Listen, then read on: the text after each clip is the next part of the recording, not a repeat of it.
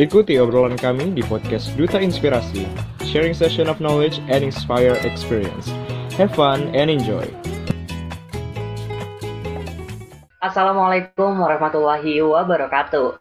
Hai Sobat Inspirasi, senang sekali rasanya hari ini aku Akram dari Duta Inspirasi Provinsi Kepulauan Riau Batch 5 bisa kembali menyapa Sobat Inspirasi.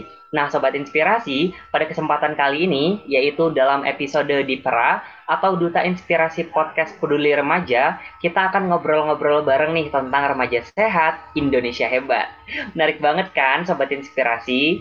Nah, sebelum kita bahas lebih lanjut nih, aku mau saya hai dulu nih untuk Sobat Inspirasi, Sobat Millennials, dan untuk semua orang-orang hebat di mana pun kalian berada yang sangat setia mendengarkan podcast Duta Inspirasi hingga episode kali ini. Gimana nih kabarnya? Semoga sehat selalu dan baik-baik aja ya. Pada penasaran nggak nih teman-teman? Narasumber kali ini siapa? Nah, narasumber kita kali ini merupakan lulusan S2 Sarjana Kedokteran dari Universitas Muhammadiyah Yogyakarta atau UMY yang akan menemani kita pada episode di pra 6 kali ini. Cus, langsung aja kita sambut. Ini dia, Kak Adit. Halo Kak Adit. Halo, selamat pagi, siang, uh, maupun malam untuk semua sobat inspirasi di seluruh Indonesia maupun yang di luar Indonesia. Uh, halo juga untuk Akram. Uh, bagaimana kabar Akram? Iya, alhamdulillah Akram baik Kak. Semoga Kak Adit juga selalu dalam keadaan sehat ya Kak. Alhamdulillah. Uh, Oke okay, teman-teman, jadi Kak Adit ini nama lengkapnya merupakan Kak Aditya Rahmat Zulfikar Sarjana Kedokteran yang akrab dipanggil Kak Adit lulusan S1 Pendidikan Dokter Universitas Muhammadiyah Yogyakarta dengan beberapa pengalaman seperti menjadi coach dalam komunitas SNC Bumi 1, liaison officer to student organization at CIMSA Indonesia, pernah menjadi wakil ketua OSIS semasa SMP dan menjadi ketua OSIS semasa SMA. Juga tentunya beberapa penghargaan yang pernah diraih oleh Kak Adit yaitu ada Student Exchange Clinical Internship, Perugia IFM SA Italia 2019, peserta International Medical Olympiad tahun 2019 dan berbagai prestasi lain yang luar biasa tentunya pernah diraih oleh Kak Adit. Nah, sangat keren banget kan Kak Adit ini teman-teman. Di sela kesibukannya, beliau juga merupakan merupakan mahasiswa berprestasi dan memiliki banyak prestasi yang diraih oleh Kak Adit yang sangat luar biasa. Semoga dengan adanya Kak Adit sharing-sharing pada kesempatan kali ini,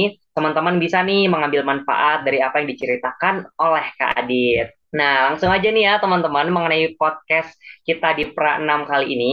Pertama-tama Akram mau meminta pendapat Kak Adit dulu nih. Nah, kalau menurut Kak Adit, mengenai remaja sehat di Indonesia saat ini, kan seperti yang kita ketahui nih Kak Adit bahwa selama pandemi COVID-19 kita membawa banyak perubahan gitu ya termasuk salah satunya proses digitalisasi. Nah dalam proses itu kebanyakan remaja itu ngerasa stres gitu Kak dan dalam keadaan mental yang kurang sehat karena beberapa alasan. Nah kalau dari Kakak gimana sih tanggapannya terkait dengan kesehatan mental pemuda Indonesia khususnya selama pandemi COVID-19? Oke, ya. Uh, sebelumnya ini adalah hal pertanyaan yang paling sering banget ditanyakan uh, ke aku dan juga ke teman-temanku, khususnya untuk mahasiswa-mahasiswa kesehatan, karena hal ini menjadi hal yang sangat penting dan banyak sekali diperbincangkan, uh, baik di, uh, di beberapa kalangan usia ya. Nah, sebelumnya di sini kita perlu memahami dulu apa itu makna dari kata pemuda dan juga kata kesehatan mental. Berdasarkan dari PBB, pemuda dikategorikan sebagai rentang usia sekitar 15 hingga 24 tahun.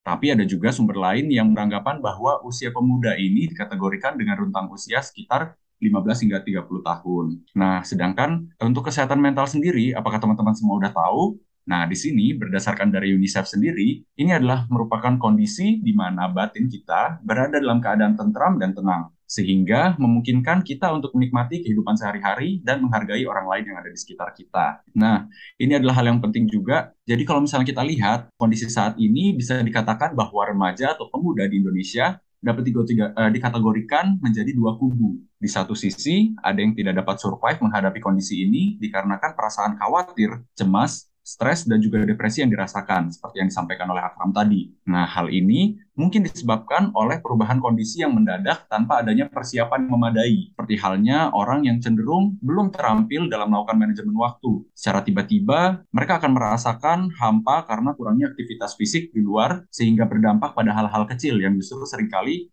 kita sepelekan. Misalnya nih, waktu untuk makan, yang biasanya kita lakukan tiga kali sehari di tepat pada waktu misalnya jam 7 pagi, jam 12 siang, jam, jam 7 malam juga. Tapi karena waktu pandemi ini aktivitas kita berubah sehingga jam makan kita juga akan berubah. Misalnya lupa sarapan, lupa makan siang, ataupun makan malamnya jadi mundur hingga jam 12 malam. Juga waktu tidur, di mana waktu tidur yang biasa kita gunakan itu cukup untuk waktu istirahat kita sekitar 6 hingga 8 jam, tapi karena pandemi, kurangnya aktivitas, kita akan merasa insomnia atau justru kadang baru tidur di pukul jam 2 pagi atau jam 3 pagi. Juga waktu olahraga yang mungkin biasanya anak-anak sekolah ini biasanya mereka melakukan olahraga satu minggu sekali dan juga ada waktu olahraga di luar jam sekolah, mereka cenderung untuk tidak melakukan olahraga saat pandemi. Nah, di mana hal-hal ini ada hal-hal kecil yang karena perubahannya membuat tubuh kita secara tidak langsung merasa susah untuk bekerja secara fisiologis atau normal dalam bahasa medis kita. Nah, ini akan berdampak pada kondisi pola pikiran kita dan juga kondisi emosional kita. Hal lain seperti digitalisasi juga dapat menjadi faktor yang dapat menunjang efek baik maupun yang kurang baik pada kita. Baiknya yaitu ketika hal tersebut dapat membantu menggantikan aktivitas kita biasanya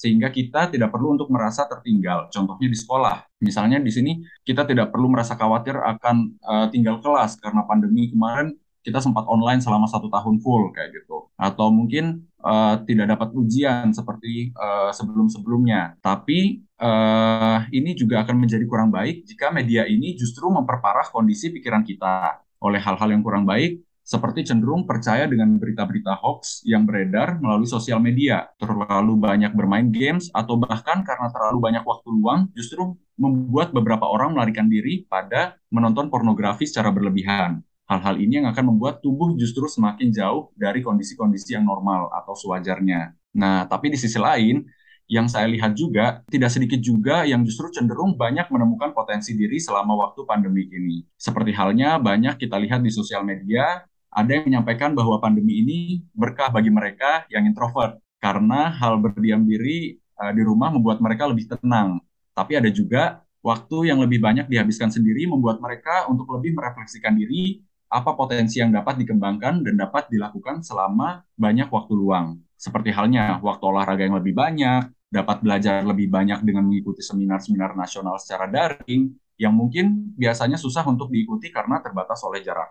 Meskipun adanya hal tersebut, tapi waktu pandemi ini juga kita rasakan ya, kita rasakan sendiri, uh, ini cukup panjang dan sudah sekitar tiga tahun ini berdampak pada kebosanan juga bagi kita dan beberapa orang yang rutinitasnya seperti itu itu saja kayak gitu Akram. Wow, tadi yang Akram garis bawah itu Kak, pada intinya selama pandemi itu nggak cuma memberikan dampak buruk aja ya Kak, tapi ternyata nggak sedikit juga pemuda yang bisa menemukan potensi diri selama pandemi. Nah, tentunya luar biasa ya teman-teman. Nah, selanjutnya Kak, kalau boleh akan bertanya nih. Nah, kondisi yang udah Kakak sebutkan tadi itu sebenarnya akan berdampak terhadap apa sih kepada pemuda Indonesia? Maksudnya kondisi remaja sehat yang tadi selama pandemi COVID-19 itu akan berdampak apa sih terhadap pemuda Indonesia? Oke, Ya, kalau untuk kondisi ini sebenarnya ada macam-macam ya kondisi yang mungkin akan terjadi dan kita juga tidak tahu ke depannya akan seperti apa. Tapi ini baru kita rasakan selama sekitar 2 hingga 3 tahun ini. Kondisi tersebut mungkin akan berdampak pada pembentukan pola pikir pemuda yang seharusnya menjadi tiang atau tonggak kepemimpinan negara yang akan datang. Nah, bagi mereka yang mungkin uh, sebelumnya tadi sudah saya sampaikan dapat dengan baik menemukan potensi mereka, pasti akan lebih terampil dalam berpikir dan juga menemukan problem solving pada saat uh, menemukan masalah-masalah yang uh, ditemukan di kehidupannya. Tetapi Mungkin bagi mereka yang susah dalam beradaptasi akan merasa sangat tertinggal dan susah untuk melanjutkan perjalanan hidupnya. Dan ini akan cenderung sangat terbebani saat mengalami yang namanya quarter life crisis yang mungkin kita akan uh, temukan di usia sekitar uh, 20 tahun ke atas. Nah, mereka akan susah menentukan arah hidupnya, akan lebih sering uh, merasa bingung, merasa khawatir pada dirinya, terutama saat melihat teman-teman di luar sana sukses dalam menjalani hidup dengan segudang prestasi yang dia punya atau mungkin bagi usia-usia 25 tahun ke atas mungkin mereka akan merasa uh, terbebani saat melihat teman-teman di luar sana sudah mulai menikah dan mulai punya anak atau sudah mulai berumah tangga seperti itu dan justru mereka akan semakin down kayak gitu sih Akram. Oke Kak Adit. Nah kalau Kak Adit sendiri biasanya selama pandemi itu ada merasakan hancur mental dan stres gitu nggak sih Kak? Boleh diceritain pengalamannya selama pandemi Kakak ke Sobat Inspirasi? Oke, kalau untuk merasa uh, hancur mental atau stres kayak gitu, mungkin tidak secara langsung yang uh, sangat besar seperti itu. Karena aku tipikal orang yang mungkin uh, pada saat mengalami suatu masalah itu hanya shock di awal saja, tapi untuk uh, ke depannya lebih fokus untuk menemukan suatu solusi dibanding berfokus pada suatu masalah itu. Nah, tapi uh, pernah banget nih ngalamin ya mungkin di awal-awal mula pandemi ini terjadi pada saat uh, mungkin pada saat itu saya sedang menjalani S1 tahun terakhir ya, di mana hal tersebut mungkin bisa dibilang sebagai waktu puncak untuk menjalani masa akhir studi perguruan tinggi. Misalnya ada kegiatan seperti uh, mungkin wisuda atau mungkin uh, pembuatan yearbook atau mungkin uh, prom night dan lain-lain seperti itu. Nah, yang di mana hal tersebut puncak mungkin kita ingin merasakan secara sempurna atau uh, merupakan secara utuh yang dari diri saya pribadi pun uh, beranggapan bahwa wah ini wisuda karena di sini saya adalah orang yang merantau, ini adalah suatu hari puncak di mana saya ingin meminta untuk uh, orang tua datang dan hadir uh, pada saat wisuda saya dan melihat bahwa saya berhasil untuk uh, menunjukkan prestasi saya seperti itu. Tapi uh, di sisi lain kita melihat bahwa oh ternyata ini tidak bisa dilakukan seperti itu dan justru cenderung uh, mungkin pada saat itu universitas uh, saya adalah universitas yang salah satunya uh, melakukan wisuda secara offline, tapi hanya dilakukan kepada mahasiswanya saja dan orang tuanya tidak boleh untuk ikut. Nah, itu juga merupakan salah satu hal tersedih juga karena ini adalah salah satu momen yang mungkin hanya sekali dalam seumur hidup. Tapi di sisi lain ada beberapa hal lain juga yang secara tidak langsung merupakan suatu kesempatan emas bagi saya karena saya merasa bahwa uh, hal ini merupakan waktu untuk saya merefleksikan diri di mana saya dapat uh, melakukan hal-hal baik di luar sana yang dapat memberi inspirasi kepada teman-teman semua atau melakukan hal-hal baik yang dapat memberi manfaat kepada orang lain. Seperti halnya pada saat itu karena saya ingin melakukan wisuda, jadi saya melakukan olahraga yang secara rutin dengan waktu kosong yang uh, banyak. Saya melakukan olahraga untuk membentuk mungkin untuk membentuk badan, tapi juga di sisi lain juga untuk meningkatkan kesehatan mental saya dan kesehatan uh, pribadi saya untuk melawan yang namanya virus corona ini sendiri. Terus juga pada saat itu justru cenderung ini adalah pertama kali bagi saya untuk pulang ke kampung dalam waktu yang lama juga. Dan saya menghabiskan waktu yang cukup banyak untuk uh, bersama keluarga saya. Kayak gitu. Terus di sisi lain dengan eh, hal-hal uh, tersebut membuat saya menjadi uh, dapat mengatur waktu saya dengan secara konsisten. Dan sehingga sampai saat ini dapat melakukan olahraga secara rutin dan juga mengajak teman-teman di luar sana untuk melakukan olahraga secara rutin juga dan hingga saat ini bisa menjadi salah satu uh, trainer atau coaches di uh, salah satu komunitas olahraga di Jogja yang namanya Bumi Satu yang di mana kita hingga saat ini mungkin pesertanya hingga 200 orang yang dapat menginspirasi teman-teman yang lain di mana uh, semua olahraga itu dapat dilakukan secara menyenangkan dan kita menerima semua all fitness level seperti itu. Nah, iya Kak Adit. Pokoknya ternyata kalau yang sepengalaman Kak Adit nih ya, bisa aja terjadi tapi nggak secara langsung gitu ya Kak. Apalagi tadi pengalamannya itu wisuda offline di saat pandemi yang momennya sebenarnya itu cuma bisa sekali seumur hidup gitu dan berbagai kesempatan lain lain yang hanya didapatkan selama pandemi seperti itu ya Kak Adit. Yeah. Nah, kalau versi Kak Adit sendiri nih ya Kak, remaja yang sehat itu versi Kakak itu gimana sih Kak Adit? Oke, menurut saya untuk remaja yang sehat itu adalah uh, kondisi di mana dia merasa sehat secara sempurna, yang di mana dia merasa baik secara fisik maupun mentalnya tanpa rasa terancam ataupun hal apa pun yang uh, dan mengetahui bahwa hasrat dan semangatnya untuk mencapai masa kejayaannya itu lebih dalam seperti itu. Jadi dia bisa meningkatkan prestasi yang ada di dalam dirinya sehingga produk, uh, produktivitasnya itu lebih meningkat seperti itu. Jadi uh, meskipun kita mengalami suatu kondisi yang di mana berubah secara total, kita dapat uh, memahami secara baik dan beradaptasi dengan baik untuk menghadapi hal-hal tersebut sehingga kita dapat mempersiapkan diri baik untuk saat ini maupun untuk ke depannya kayak gitu Akram. Oke, pada intinya teman-teman sobat inspirasi ini harus bisa memahami dan beradaptasi dengan baik sesuai dengan kondisinya saat itu ya kak. Karena yang tahu kondisi mereka tuh ya cuman mereka sendiri gitu ya kan kak. Iya betul sekali. Oke, Kak Adit. Nah, kalau untuk menurut Kak Adit nih, remaja sehat itu bisa nggak sih membangun Indonesia untuk menjadi negara maju dan hebat, Kak? Atau kayak bakal ada hal-hal lain gitu yang bisa membuat Indonesia menjadi negara maju, Kak? Oke, tentunya sangat bisa ya. Seperti yang kita tahu bahwa sebentar lagi Indonesia akan uh, ulang tahun yang ke-77 tahun. Ya mungkin teman-teman lain sudah mengetahui bahwa tema yang kita angkat yaitu pulih lebih cepat dan bangkit lebih maju. Dan ini tentunya tidak hanya sebuah kata-kata saja, tapi juga sebagai suatu semangat bagi kita semua.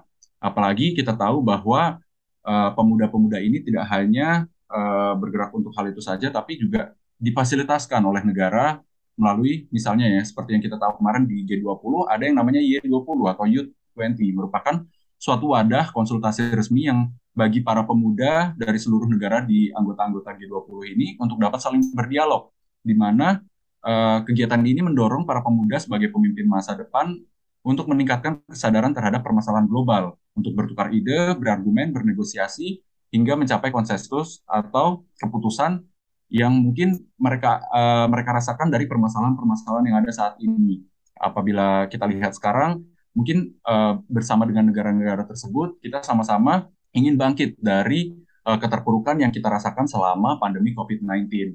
Nah, dari remaja-remaja sehat ini, kita bisa uh, membangkitkan semangat itu juga dan juga menginspirasi untuk teman-teman yang lain agar dapat survive juga di kemudian hari tanpa adanya rasa terbebani untuk melakukan adaptasi-adaptasi uh, tersendiri dengan kondisi-kondisi yang ada. Nah, mungkin akan menjadi suatu challenge juga buat kita karena selain uh, permasalahan yang dulu kita alami saat awal-awal pandemi, mungkin sekarang sudah mulai untuk uh, kembali dalam kondisi normal dan ini menjadi suatu uh, mungkin suatu permasalahan bagi beberapa orang juga yang mungkin kemarin uh, sempat tidak sekolah beberapa lama tapi tiba-tiba sudah pindah dari jenjang SMA ke kuliah yang di mana kuliah ini mungkin suatu perubahan yang signifikan juga. Bahkan saya sendiri saja merasakan uh, yang sekolah secara offline pun dari sisi SMA ke kuliah itu akan sangat berbeda, apalagi bagi teman-teman yang mungkin mengalaminya uh, secara tidak langsung karena tidak mengalami masa SMA kayak gitu, dan juga mungkin yang tidak mengalami masa orientasi itu akan cenderung untuk susah beradaptasi. Nah, di sini bagi kita semua untuk uh, bersama-sama saling membantu, saling menginspirasi, mungkin juga saling uh, memberikan forum bagi teman-teman untuk uh, dapat berkonsultasi ataupun ber, uh, berdialog secara langsung agar dapat memberi masukan kepada teman-teman yang lain biar dapat survive bersama seperti itu. Oke, okay, thank you Kak Adit atas sharingnya pada uh, kesempatan kali ini. Gak berasa banget ya teman-teman, kita udah sampai nih di penghujung podcast episode kali ini yang kalinya seru banget. Dan topik yang kita bahas kali ini tentang remaja sehat Indonesia hebat bareng Kak Adit yang sarjana kedokteran loh guys, sangat luar biasa ya teman-teman. Nah, obrolan nasi kita kali ini bisa semoga bisa saling berbagi pengalaman cerita yang luar biasa untuk sobat inspirasi tentunya. Nah, baik Kak Adit, karena kita sudah sampai di penghujung podcast, Akram boleh nih minta ke Kak Adit untuk menutup obrolan kita kali ini dengan closing statement ataupun pesan inspiratif kepada pendengar via episode podcast Duta Inspirasi. Nah, mungkin boleh nih Kak Adit untuk menyampaikan closing statementnya. Oke, untuk closing statement ya sebenarnya ini agak susah sih karena uh, mungkin susah juga untuk menginspirasi teman-teman semua, tapi ada beberapa hal yang mungkin aku pelajari secara tidak langsung, uh, di mana di sini terkait dengan hal adaptasi ya. Di sini kita tidak akan tahu apa yang akan terjadi di kemudian hari ketika kita sebagai pemuda uh, akan menjalani proses kehidupan selanjutnya. Seperti halnya sebuah batu, kita tidak akan tahu apa yang akan terjadi apakah kita hanya akan mengikuti suatu cuaca diter, uh, diterpa oleh angin ataupun air, air hujan akan menjadi hilang atau terpecah, atau bahkan kita tahu potensi diri kita untuk dapat menempa lebih uh, lebih bagus lagi sehingga kita bisa menjadi berlian yang dapat bermanfaat bagi seluruh orang yang ada di sekitar kita. Seperti itu. Mungkin itu saja dari saya. Salam inspirasi buat kita semua. Wah, thank you banget Kak Adit atas closing statement dan pesan inspiratifnya yang sudah diberikan untuk kita semua. Dan juga terima kasih juga Kak Adit yang sudah berkenan hadir dan menyempatkan waktunya untuk berbagi cerita serta ngobrol asik nih di Dipra 6 kali ini. Semoga teman-teman sobat inspirasi bisa mengambil pesan positifnya ya teman-teman. Nah untuk seluruh pendengar setiap podcast Duta Inspirasi, jangan lupa untuk selalu mendengarkan podcast Duta Inspirasi lainnya karena kami akan menghadirkan narasumber yang luar biasa dengan tema-tema maupun episode-episode yang tentunya menginspirasi. Saya Akram sebagai podcaster episode kali ini pamit undur diri dan sampai jumpa di episode selanjutnya. Salam sehat semua. Duta Inspirasi Podcast bergerak terinspirasi, berdampak menginspirasi. Duta Inspirasi Indonesia, tiga bulan mengabdi, selamanya menginspirasi. See you! Say I'll never get your blessing till the day I die. Tough luck, my